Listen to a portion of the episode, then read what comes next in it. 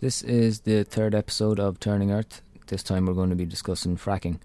Uh, fracking is short for hydraulic fracturing, which is a, an unconventional method of oil and gas extraction.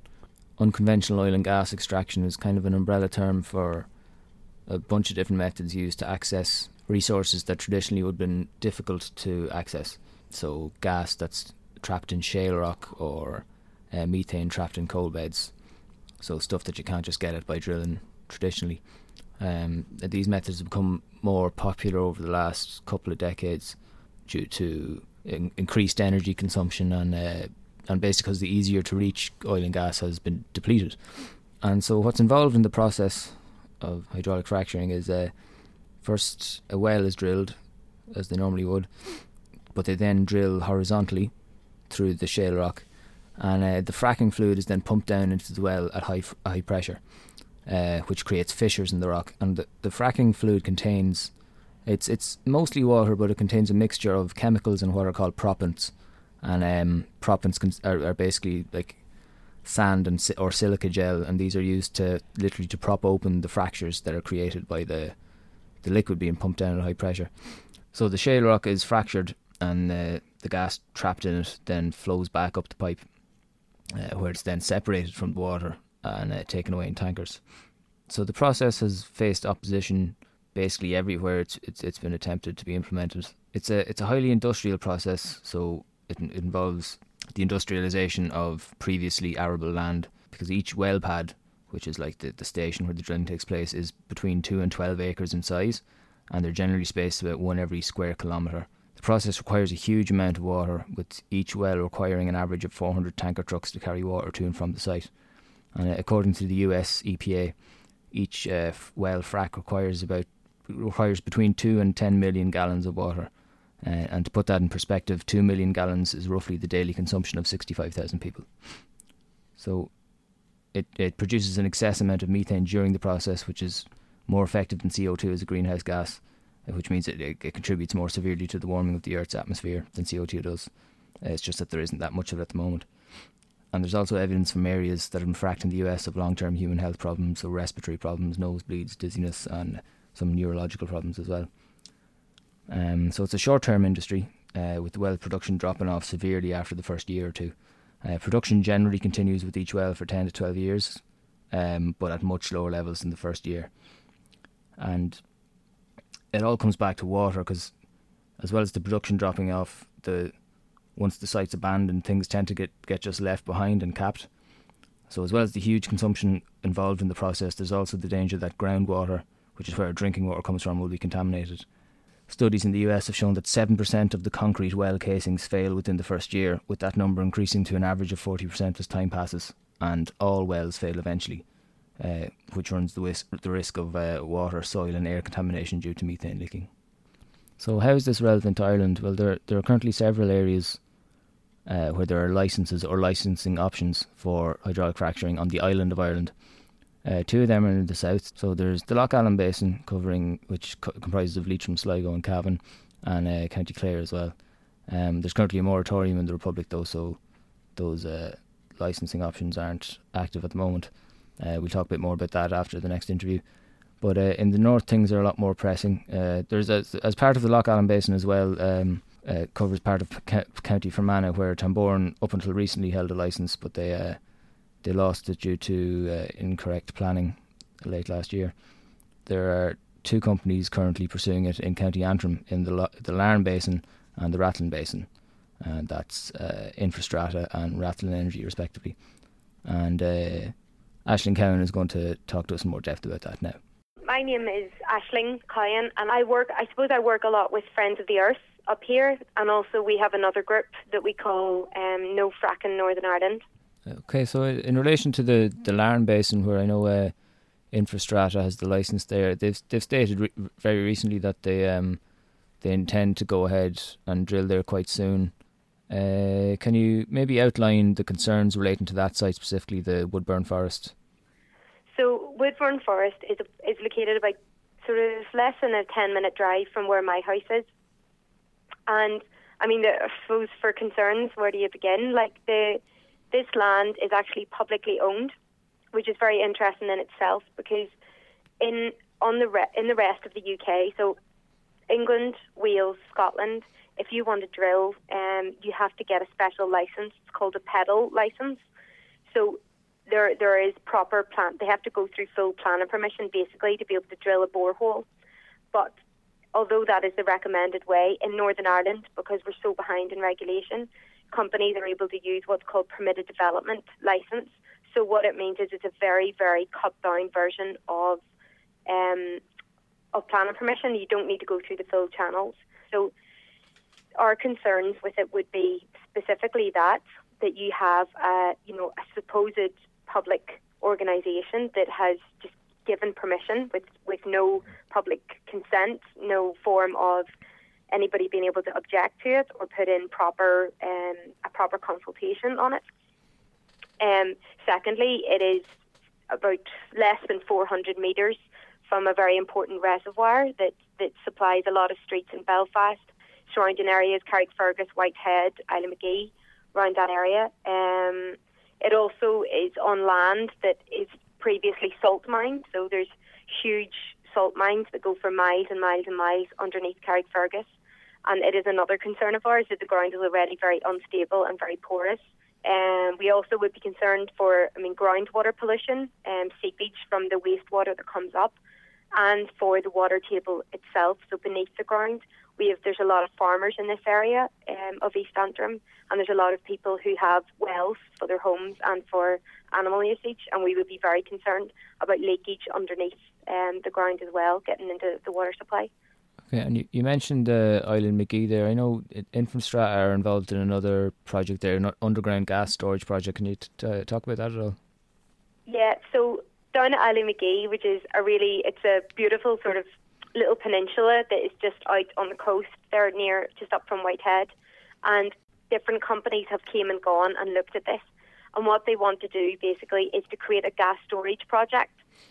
So it would be in again this the type of rock that's underneath this whole area has, has huge caverns in it.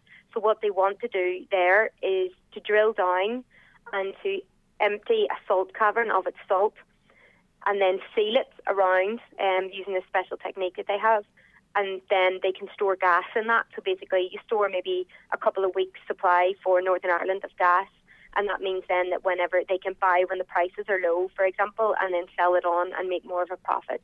And I know that the EU had sort of they'd said that that was something of um, strategic, you know, economic importance. So they had, I think, they have offered money that they will back whatever they can get from a private fund. So again, um, had worked with BP before. BP had pulled out on it, and I know now that um, they drilled there recently. There's been a there's been a rig at the site these past few weeks, and they have drilled to take a core sample of what's beneath the ground. As far as as we understand, I think that what Infrastrata's plan was that they got they got funding from the EU to bring the rig there, and I think that their plan is that they could bring the rig on maybe to the site at Woodburn then. It's not it's only a few miles away and to use the same rig to drill again in September. Um, which is what, what they have talked about doing, but whether or not that happens, we just don't know yet.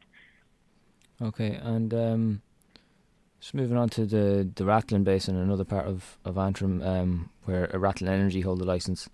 Um, yeah. has there been an exploratory well drilled there yet? Not yet. Um, and the difference between there and Woodburn is that that company have put in for full planning permission instead of using this um, permitted development license. So they have to put in for full planning permission, which means that people have had the opportunity to object. So one of the things that we did was um, we did a crowdfunder online, and we raised about ten thousand. I think it was ten, just over ten thousand pounds that were raised to pay environmental consultants to look properly at the um, at the planning permission so as we could find holes in it. So objections have been put in, everything's been installed, and we're just going to see what happens there as well. Um, that company as well, when they started off, it was just a core sample, and then it was oh just a core sample with some stimulated flow fractures, which is basically um, putting water down and to to test the pressure and to see how the rock is to break up. So it's interesting how you know the company, their Rathlin Energy, started off saying it wasn't fracking, it was nothing to do with that. It was you know they were looking for something completely different, nothing to do with that. But yet once they once they had a foot in the door, as we see it, then suddenly the, the, their terms changed and they started changing the language that they were using about what they wanted to do there. Okay, and uh, in a in a public statement a few months ago, the the company said that there uh, during the test drill there would be no environmental impact, and now we know that exploration companies have a pretty different idea of what that means that the re- than the rest of us have. But is this in any way reassuring, or does it mean anything really? What what is their vested interest in this? You know, I mean, it is certainly within their interest to assure people that there's going to be absolutely no environmental damage, and it is absolutely impossible for them to say that because I we we have heard promises like this again and again, but the trouble is is who's measuring those type of things? Or we have up here in the north. I mean, it's equally bad, I know, in the south, but up here we have just complete completely shoddy regulation of anything to do with the environment. And there are no experts in oil and gas drilling um, within, say, Department of Environment up here, and regulation in itself is absolutely no silver bullet. And we certainly do not have the experts or the legislation to be able to deal with this up in the north. So I don't. It doesn't offer me a lot of comfort. And um, the same company, uh, Rathlin Energy, uh, recently faced successful resistance to a site in Yorkshire. Um, yeah. Do you think this will have any impact on their activity in Antrim? Yes, and I think that this is always why um, even if things seem hopeless or that there's no point in you know having community resistance or something, there is always a point, and there is always greater cost for the company. Um, investors think twice about putting their money into something whenever they have, for example, invested a lot of money into uh, Yorkshire and now they're going to lose all that. Um, so I think that yeah, that things like this are, are like really big gains. And uh, just finally, then the the UK government has recently taken measures to fast track planning applications for shale gas development. So if uh, mm-hmm. if a local council is taking too long to make a decision, they can basically take that decision from their hands. Uh, c- can you talk about this at all and tell us what it means for Northern Ireland? I think Northern Ireland will be a different case from that. Increasingly, day by day, the fact that the Conservative government are actually seriously going after fracking as a means to energy security is just crazy. And I think that more and more and more people are really understanding how this, this is just never going to work. It is never going to be a long term solution, hmm. nor even really a short term solution to energy, real energy issues that the UK has. I think that um, although that is the word that's coming from the top, I think that across the country they are going to face increasing resistance from local councils and from local people that really, really do not want this in their backyard. So although they have, op- they, I mean, they've opened up what like a third of the of the country at the minute, I think, and they have, um, you know, made statements like that that they're fast tracking it, that they're going out all out for shale gas. On the other hand, companies like Shell and other drilling companies are going, well, hold on, like we we didn't say it was going to be what what what you're saying it's going to be. Um, there, there are so many vested interests within the UK government. There's another, there's a big company called Cuadrilla that you know, there's a, a couple of different lords that have interest in that. And David Cameron, for example, made big statement on, you know, they were going all out for shale gas. This was the future of energy within the UK. And within, um, you know, in a couple of days, then their share price shoots up. A lot of people make a lot of money in shares very, very quickly, and then the bubble bursts and it goes down again. So I think that there's more going on to this. I think that shale gas in, in a country's size and as densely populated as the UK is, is just uh, a policy that is becoming ridiculous. even within Ireland, I mean, I've I've heard experts say in Ireland, even if you say, for example, that you drilled twenty thousand wells in Ireland, which would basically make it look like a pincushion from top to bottom. Even if you did, if you drilled twenty thousand wells and you got the highest estimated value of gas that you could get out of each of those wells, what you would get is about five years' supply, if even. And after five years, then the country is in an absolute mess, and you have a huge legacy of environmental damage to deal with. Okay, so that is the end of Ashling's interview. And before we go on to our next interview, I'd just like to kind of reiterate or focus what Ashling was talking about in regards to the justifications given for fracking. So obviously she was talking a lot about um or she mentioned the interest in speculation. So companies come in, they announce that there is potentially like a wealth of gas reserves in an area and then their share prices go up and then they make a profit off of that, you know. And so this is something that we were talking about in a previous episode in regards to gold mining as well, where like a huge focus within the extractive industry is the speculative profit that can be made out of it.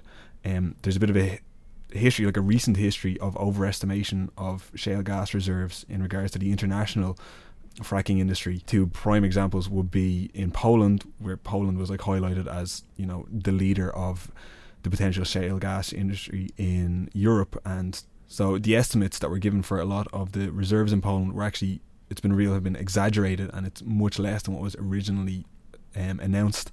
And the same thing has happened in America in the Monterey Shale Reserve in California, and that was being heralded as America's like their big big hope in terms of shale gas, but there was like huge overestimation in regards to that as well. Um, outside of that, another kind of justification I hear quite a lot is energy security. So the domestic market or a nation will gain energy security because of investing in domestic gas industry. Now, whatever about America, but in the EU, that's a completely different thing because of the common EU market, where individual nations are required to contribute to an energy market. And then the last thing to talk about as well is just the jobs prospects. And Ashling mentioned this, and it's quite true. And Tommy said it as well in terms of like the short lifespan of the wells. So jobs are promised to to a community with the kind of inherent suggestion that this will be like a long term benefit for that community. But because of the fact that fracking itself is inherently short term, it isn't a long term benefit. And what it does is it just produces false hopes basically within a community. So that's just one more that's one more aspect of the logic provided by fracking industry that people should be dubious about. So now we're going to move on to our next interview, and our next interview is with Aideen McLaughlin. Aideen McLaughlin is a member of the Good Energies Alliance Ireland, who operate within the Republic. Um, as Tommy said earlier on, there's a moratorium on fracking or on exploration drilling and test drilling in Ireland at the moment because it was announced that the EPA would commission a, study into the viability of UGE, unconventional gas extraction in Ireland. But Aideen will talk about that in more detail when she's discussing the situation in the Republic at the moment. So here you go. My name is Aideen McLaughlin. I'm a director of Good Energies Alliance Ireland, which is an NGO um, situated in the northwest of Ireland. And we were founded as a result of the campaign against fracking, but we're now very much focused on the alternative sources of energy, renewables, and um, and getting communities to actually take control of their own energy futures. Uh, so before we actually talk about um, the Good Energies Alliance, I'm going to ask you if you could just maybe give a bit of an update on what the situation is right now in Leitrim in regards to fracking specifically. Right. Okay. Now, first of all, um, throughout Ireland, the issue of fracking has kind of been put on hold while there is a study being done that will, is due for completion at the end of next year. It's administered by the EPA, and the chief contractor is CDM Smith. Now, we did some research on CDM Smith to find out that, in fact, they are advocates of fracking and actually lead, spearhead the um, the efforts to introduce fracking to Poland and Ukraine. So we have publicized this, and really, this uh, fact is discrediting the whole research um, study that is being done. And now the EPA are talking about putting out, it out for peer review, which will delay matters even further. So we're not we're not expecting any decisions or even really much discussion about the study until well into 2017. I think that's actually suiting the government quite well because they don't want to be dealing with this very uh, contentious issue just at the moment at all. Yeah, yeah. You can see in the in the UK that it is causing a furore among among communities, and so far there has not been any successful fracking done at all. And so, in regards to um, the actual research, like the UGE research, because CDM Smith were given the main tender for it and then like almost immediately discredited, like you said. But um, Tommy pointed out to me today that there was recently like an Oireachtas questioning session. Was it the EPA? Uh, joint committee. There was the, the EPA were in um, being questioned by the deputies, and it was put to them repeatedly that CDM Smith were an unsuitable company to be doing it. And uh, but the the guy, I think it was Darrell Linnett from the EPA, just kept repeating that they were satisfied that their selection process was robust. Okay, can I comment on that? Yeah, Yeah, definitely. Yeah. Yeah. The EPA, it's quite interesting what's happened. The EPA have commissioned Carr Communications to take control over everything that they say publicly. And this is now one of the spins that they are that they're actually coming out with. That basically their procedures were correct, which is probably true, and um, and that they are only administering uh, the the research study. That basically almost they are saying it is not their research study at all. They've repeated that to us on numerous occasions. Um, but they can't wipe their hands off it because, after all, they are the people that actually are in control of of the money end of things. So, um, really, they they have a lot to answer for. But at the moment, they are not answering any questions at all in any kind of satisfactory manner. We have asked for. Um, we have asked for publication of interim reports which are being produced, and they admitted that they are being produced but we are told that um, there is no public access to those at all. Only the steering committee can see those. Then we asked for details of who the steering committee were, um, and we were told they are representatives of organisations, but that the um, names of the people was not public knowledge. And even when we looked for that, uh, for details under freedom of information, we were told no, this wasn't environmental um, information, so they didn't have to give it. So basically, what's happening is like an immediately discredited study is going ahead for two years or three years potentially, and then the results of which will definitely be called into question just because of the fact that the people who are spearheading it are compromised. So um, yes, of course, that's that's one thing.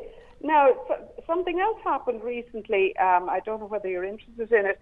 The um, the recent uh, kind of survey that was supposed to be done by the Institute for Advanced Studies. Um, are you familiar yeah, with that? yeah. We were talking about that this morning, and if you want to talk about that, that'd be great as well, please. Okay, I'll just I'll just mention it briefly that um, the Institute for Advanced Studies commissioned um, commissioned a survey of the areas that were targeted for fracking, and um, people in Fermanagh um, actually um, recognise the fact that any kind of survey of rock, um, that the results of such surveys can be used by by fracking companies if they want to uh, make applications for exploration or anything like that. So there was a big there was a big protest about this that this was done without any public knowledge. And in fact, the Department of Energy and the EPA both said that they knew nothing about it, which was quite extraordinary. Anyway, there was such a fuss made about it that, in fact, they have withdrawn the study. It's obviously great that like um, the people in Leitrim were able to campaign against that study being done and then put a stop to it because obviously that means that people are Mm. constantly attentive and like keeping themselves aware.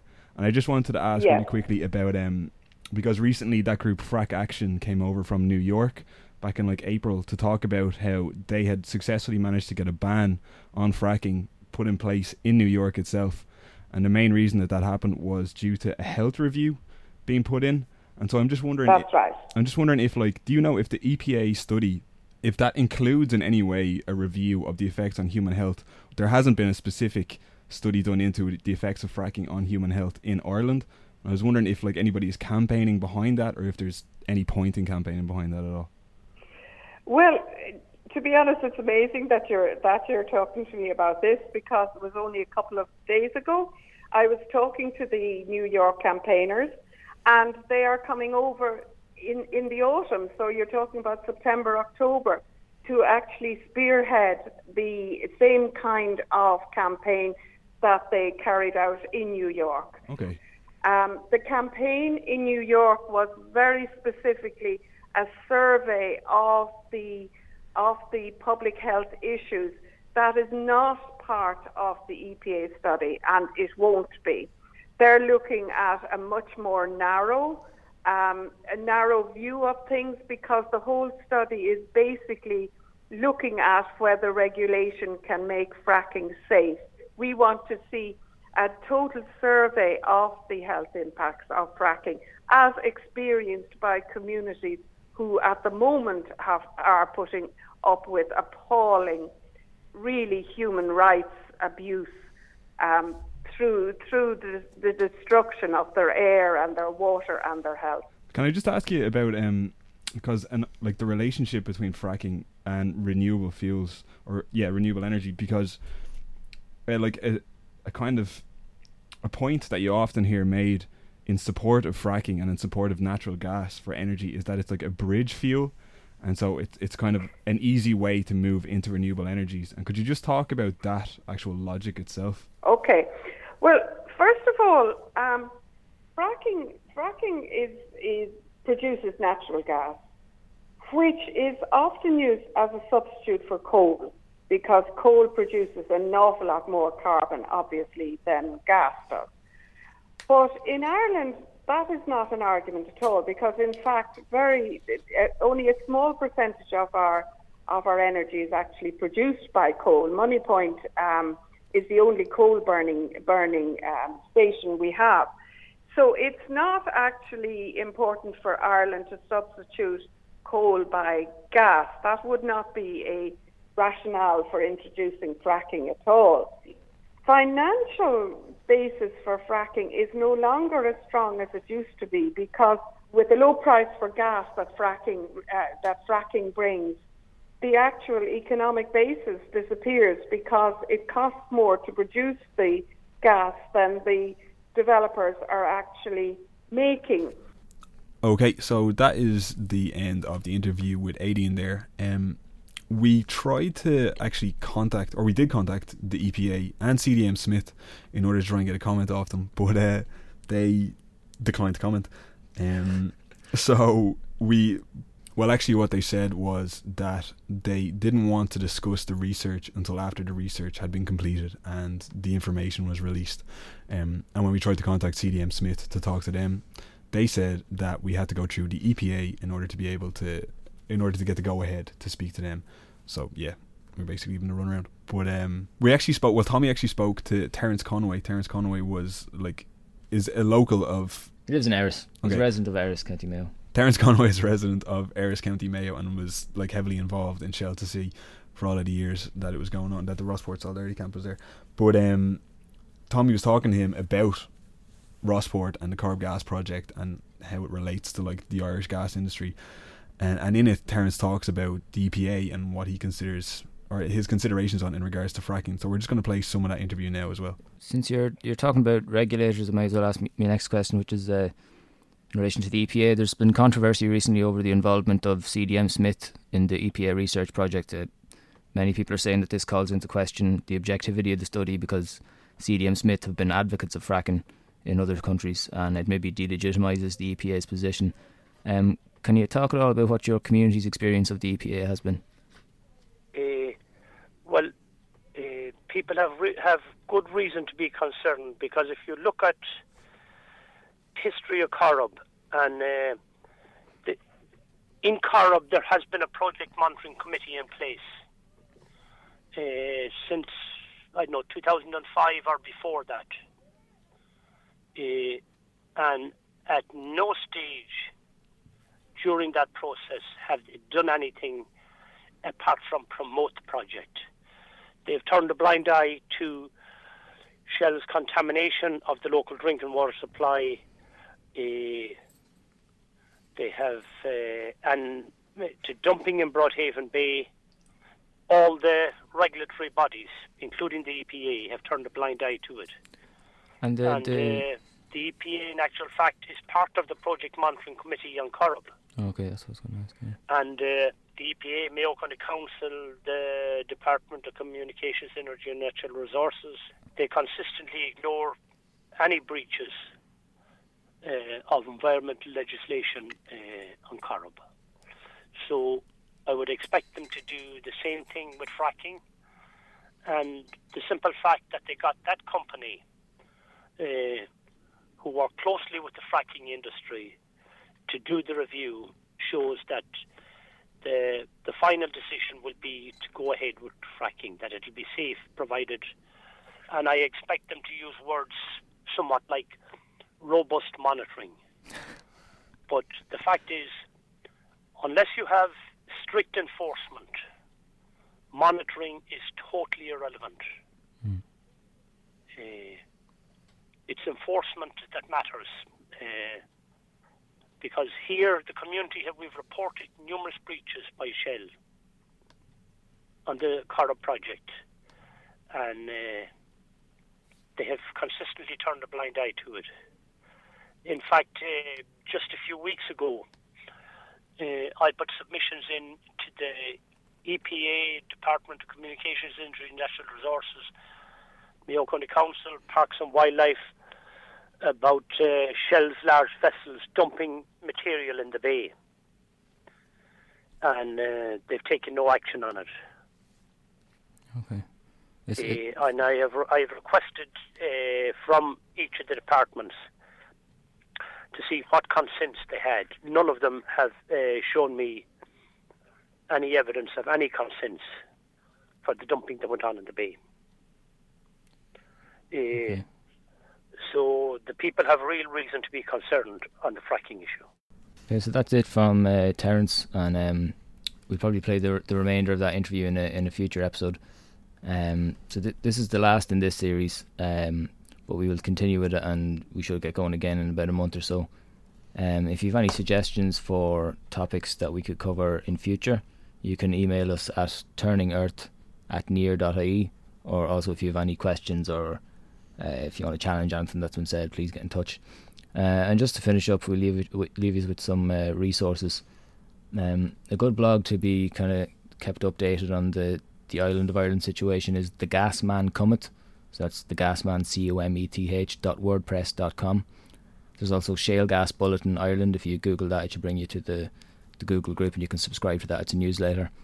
And um, then the Good Energies Alliance website is just goodenergiesalliance.com. They have a, a number of good breakdowns on the different license areas in Ireland. Um, there's also a good documentary on YouTube. It's an hour long. It's called The Truth Behind the Dash for Gas, and that looks at the situation in the UK, looking at the connections between, as uh, Ashling mentioned, the, the connections between Lord Browne and uh, Cuadrilla. And then finally, the document that Ashling mentioned is uh, Friends of the Earth Northern Ireland No Fracking Way. You can get that online as well. Okay, goodbye. All right, thanks.